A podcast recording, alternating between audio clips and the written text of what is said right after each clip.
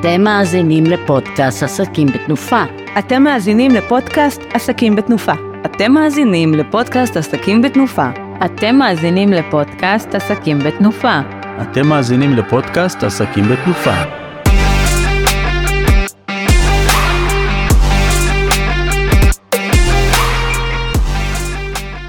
שלום, וכיף שחזרתם אלינו, אנחנו כאן בעוד פרק של פודקאסט עסקים בתנופה.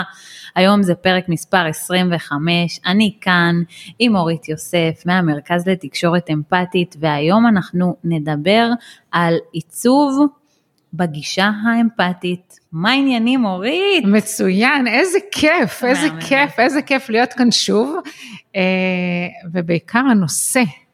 נכון, נכון. אני חושבת שזה נוגע בכל בית, ונוגע ב... ככה על ציר הזמן, בכל נקודה על החיים.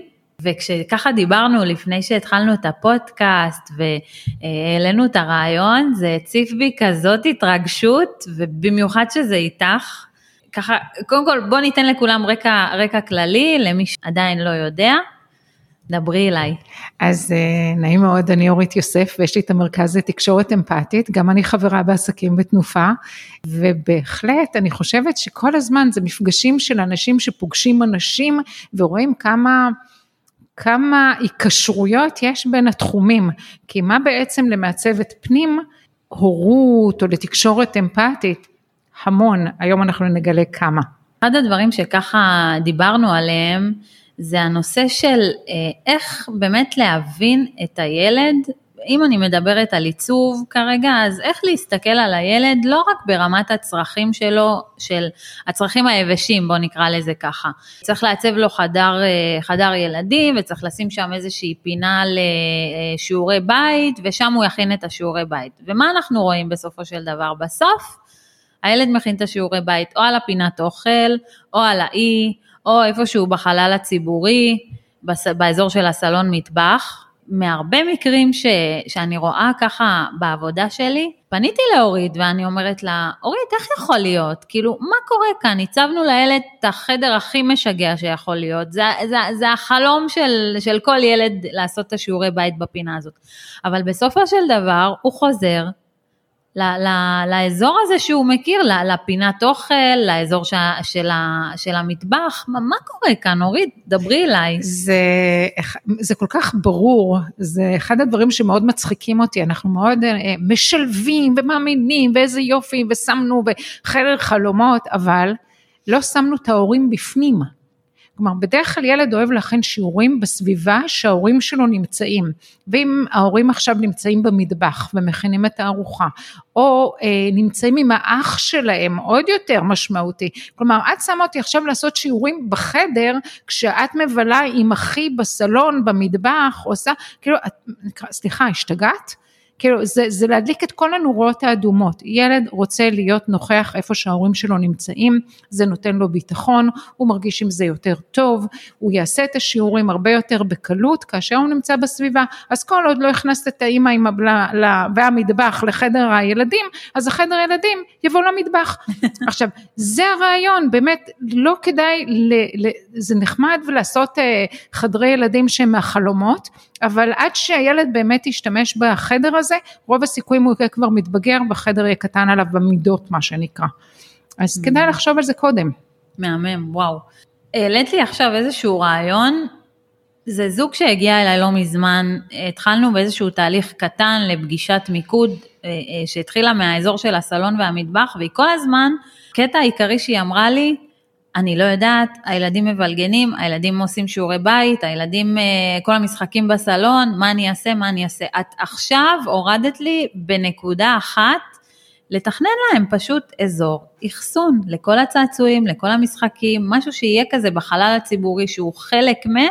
אבל עדיין יכיל את מה, ש, את מה שהילדים בעצם צריכים. זה מביא אותי בעצם לשאול אותך מבחינת אוקיי, דיברנו על, ה, על הנושא של, ה, של ההורים והילדים. אני רוצה באמת לשאול אותך, איך להתייחס לזה, או איך להסתכל על זה מהעיניים של הילדים בצורה שהיא, שנתווך את זה להם בדרך מאוד נעימה. אני חושבת שהדבר הכי חשוב להבין שילד משחק כל הזמן בסביבת ההורים שלו בגילאים הצעירים. אחרי זה כבר הולך עם, ה... עם הפלאפון שלו לחדר ואנחנו מגרדים אותו משם, אבל בשלבים הצעירים הם נמצאים בחלל שאנחנו נמצאים. ולכן באמת אם אפשר לבנות איזשהו רהיט עם פינות אפסון שהם יודעים שבסוף היום הם צריכים להכניס פנימה כי למחרת הם ממילא יחזירו במיוחד בבתים שילדים שחיים בקומות, אם אתה חי בקומות אז כל הזמן על המדרגות יש צעצועים ותיקים ונעליים, כאילו צריך לעלות צריך לרדת, למה לא לקחת, למה כן החזרת, מריבות מריבות כל הזמן, אבל אם אנחנו שמים חלל מסוים שהוא יהיה החלל הזה שילדים יכולים להכניס פנימה בסוף היום, הרווחת את השקט שלך, ויותר מזה, אני יכולה להגיד שגם אנשים מבוגרים, אנחנו עשינו חדר עבודה אה, לשנינו, גם לי וגם לאיש שלי, שנינו עצמאים ושנינו, אה, יש לנו חדר עבודה, אבל הוא אוהב לעבוד על האי. עכשיו, באמת איזה בן אדם לוקח בסוף היום את כל הפקלח שלו ומכניס את זה לאיזשהו מקום, זה היה מוציא אותי מדעתי. וברגע שהבנתי שאני צריכה למצוא איזשהו פתרון, תרתי על מגירה בסלון, במזנון, ופתאום נהיה לי חלל אה, עבודה והמון המון שקט, כלומר בית צריך לעבוד עם האנשים שנמצאים בתוכו, ולאו דווקא ילדים. נכון, לגמרי. זאת אומרת שמה שאת אומרת, אם אני עכשיו מסתכלת על זה בצורה מאוד מאוד אה, ככה אה, מדויקת, הבנת מה הצרכים שלכם כמשפחה. חשוב לכם לעבוד מהבית, חשוב לכם אה, שככה יהיה לכם מקום לאחסון או לעבודה שהיא נוחה, ואז בעצם עלתה בך המחשבה של לייצר את, ה, את המגירה הזאת, לייעד אותה בעצם לדברי המשרד, וזה מה שנתן לך את הפתרון ואת השקט במרכאות. נכון. תחשבי על זה רוזלין, שבתקופת הקורונה, הבית, המשרד נכנס הביתה לכל כך הרבה אנשים, כל אחד מאיתנו חיפש איזושהי נישה שהוא יכול לעבוד ממנה. והיום הרבה אנשים נשארו בתוך הבתים.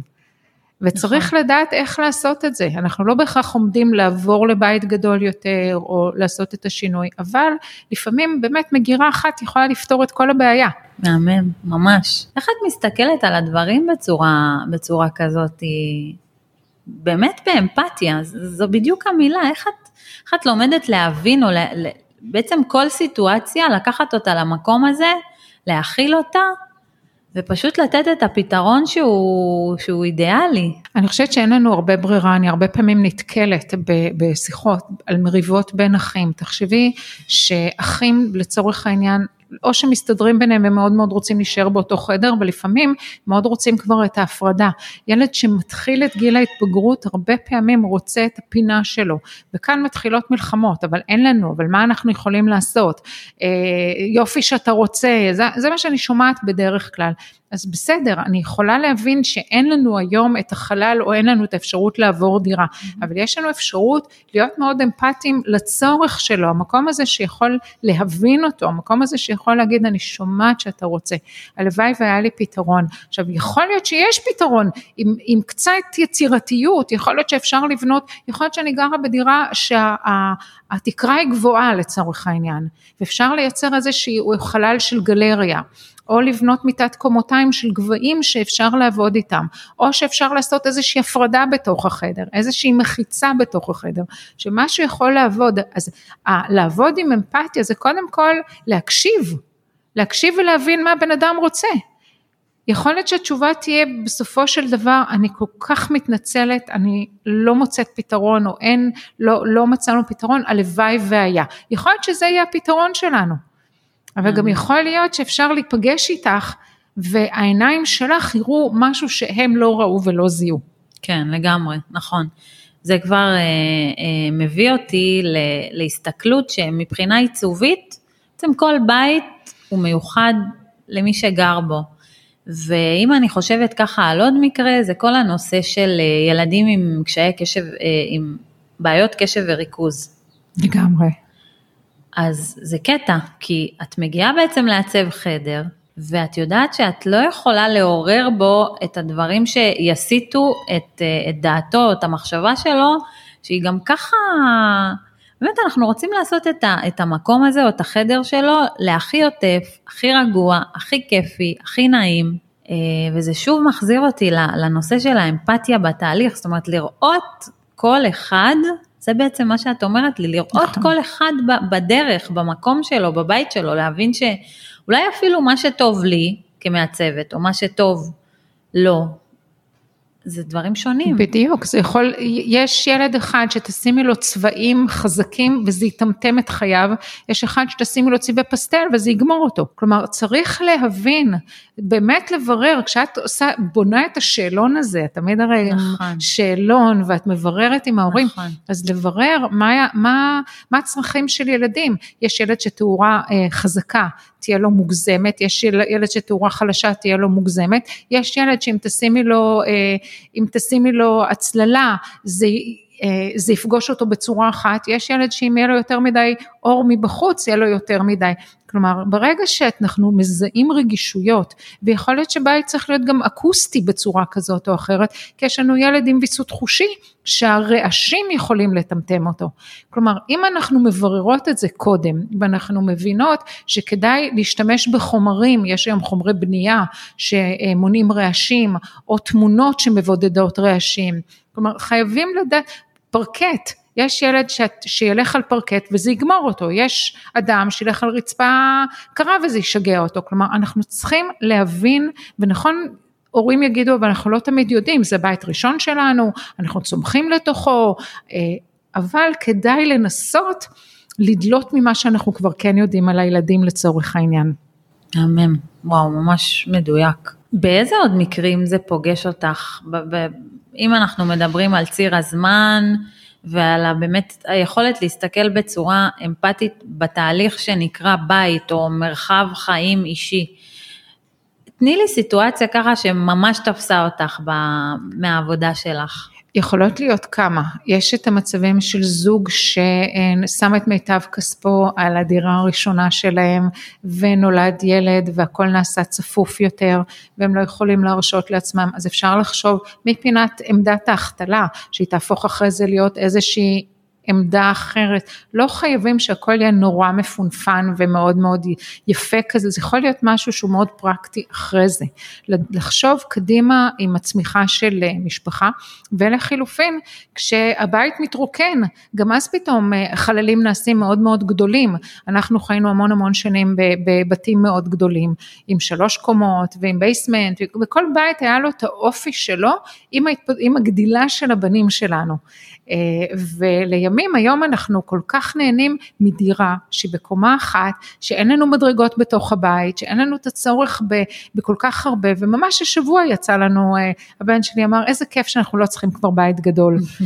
וזה משהו שאפשר לראות, ולחילופין, אה, אני נתקלת בזוגיות שנייה, שפתאום צריך חדרים נוספים, כי יש הילדים שלו, הילדים שלה, כן. ו- ומה אנחנו הולכים לעשות עם הדבר הזה. וואו. ונכנסת לזה בעיקר המון המון מחשבה. לפעמים צריך להגיד אוקיי זה חדר הבנות, זה חדר הבנים והילדים שלו והילדים שלה ואיך מתווכים את זה. וגם מעבר דירה. יש מצבים שאנשים מתגרשים ועכשיו אנחנו צריכים לפצל דירה.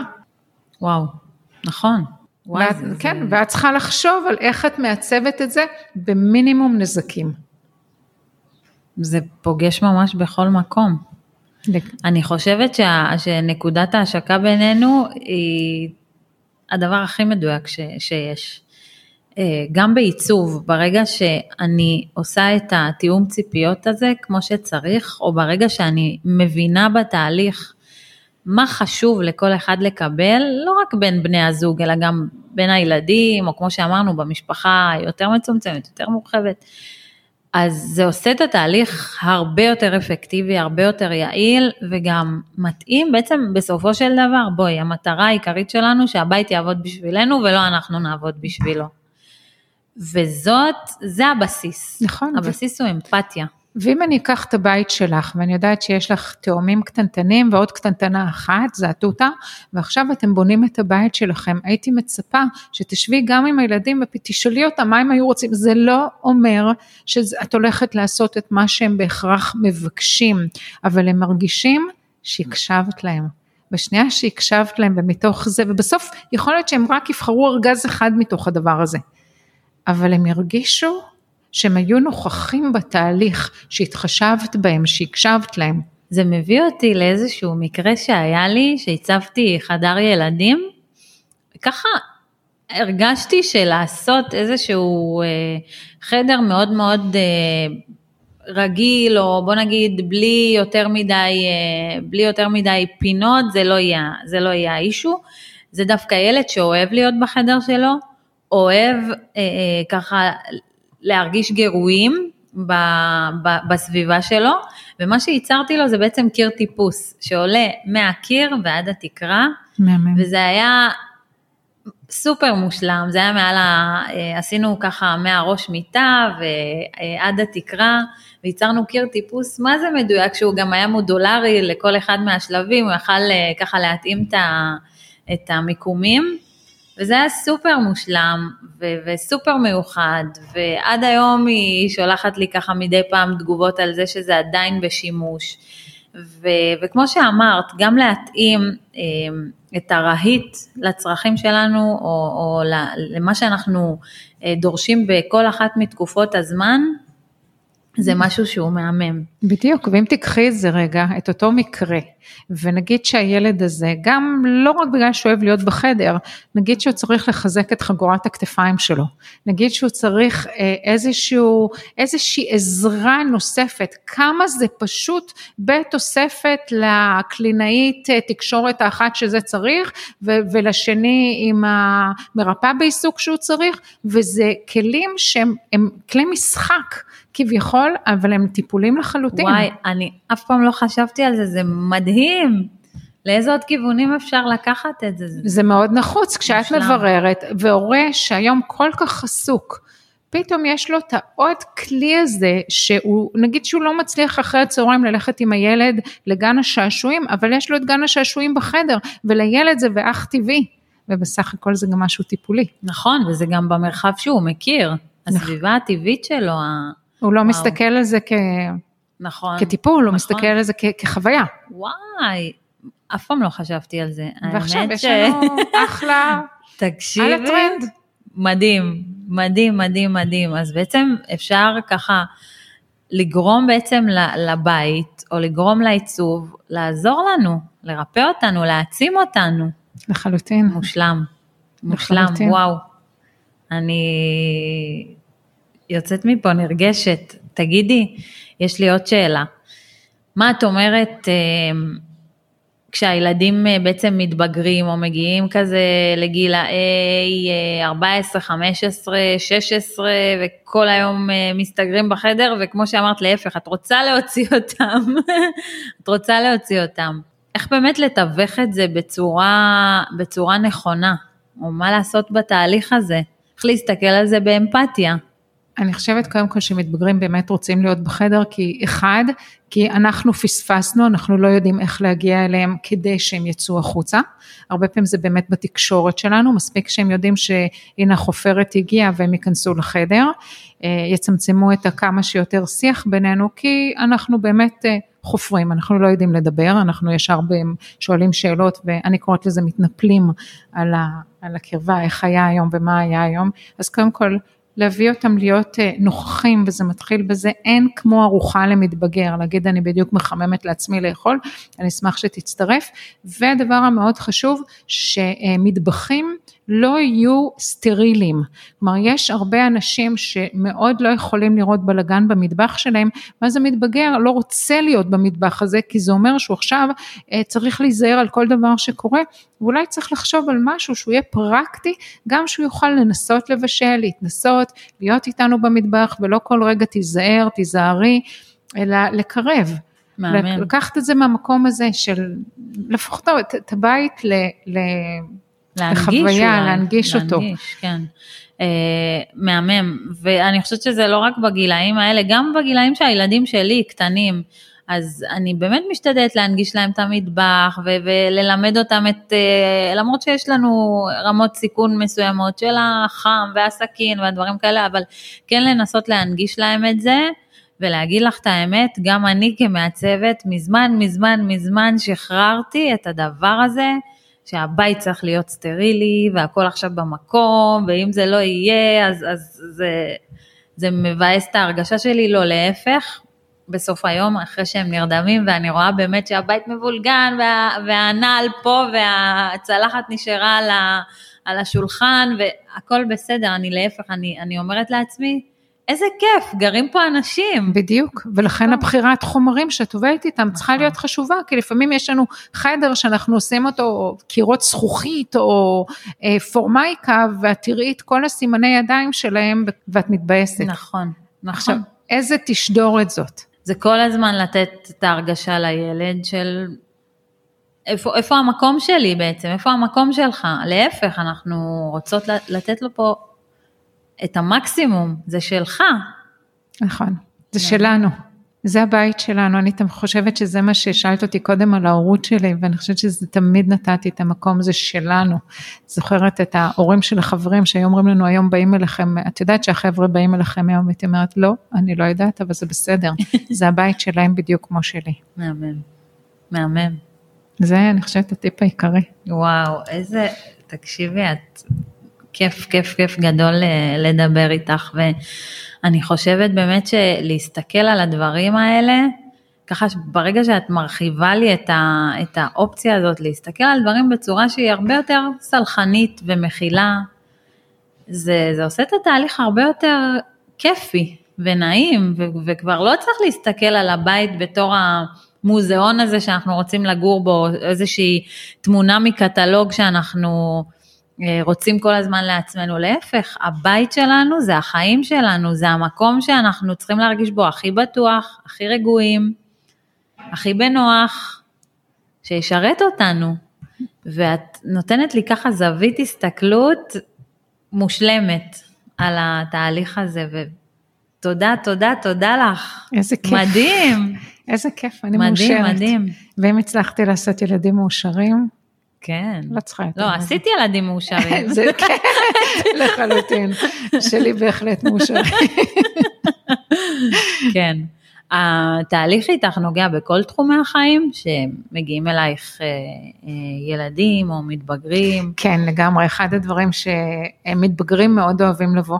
מאוד, זה, זה אחת העדנות שלי, מה שנקרא, זה פתאום לקבל הודעה ממתבגר שכותב, תגידי, יש לך במקרה שעה פנויה היום, אני כל כך מתגעגע לך ואני צריך להתייעץ איתך. וואי, מרגש. וכשאני שומעת את זה מבן 16, ואז אני, אני, הוא כבר מחכה לי, אני עוד לא הגעתי הביתה והוא מחכה לי, ואז הוא אומר לי, עשר דקות זה שלנו, ואז אימא מצטרפת לעזור לי לתגבר כוחות, וזה מדהים. מרגש.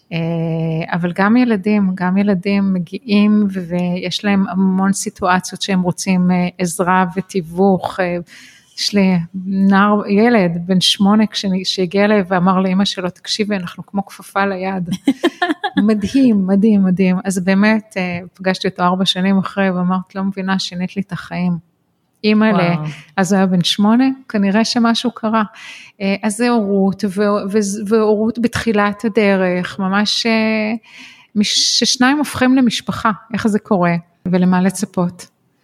ואחר כך שהמשפחה גדלה, זה כל הגילאים האלה, מה קורה בגיל שנתיים, אל תעיזו להגיד היום בנוכחותי, הגיל הכי מופלא שיש, ו- וזה כל שלבי החיים שלנו, ולצערי גם כשמשפחה מתפרקת, איך עושים את זה נכון, זה חשוב. איזה כיף, ממש. נראה לי שבחרת במקצוע שבדיוק מתאים לך, איך הוא אמר? כמו כפפה ליד. ממש כמו כפפה ליד. גם המקצוע שלך מתאים לך כמו כפפה ליד. לגמרי. רק לשבת ולדבר איתך ולראות את החיוך שלך, טוב זה פודקאסט אז אתם לא רואים את החיוך, את החיוכים שעפים פה באוויר, אבל מדהים, באמת, אורית. אשראי זכיתי, תודה. אמיתית וגדולה וכיף ותענוג. להיות איתך בכזה תהליך ולעצב בתים באמת בגישה שהם הרבה יותר מכילה והרבה יותר ככה אה, מסתכלת לדברים בגובה העיניים, נכון. כמו שאת תמיד אומרת. איזה כיף, אם הצלחתי לתת עוד טיפ, הרווחתי עולם. באמת. תודה רבה. תודה לך.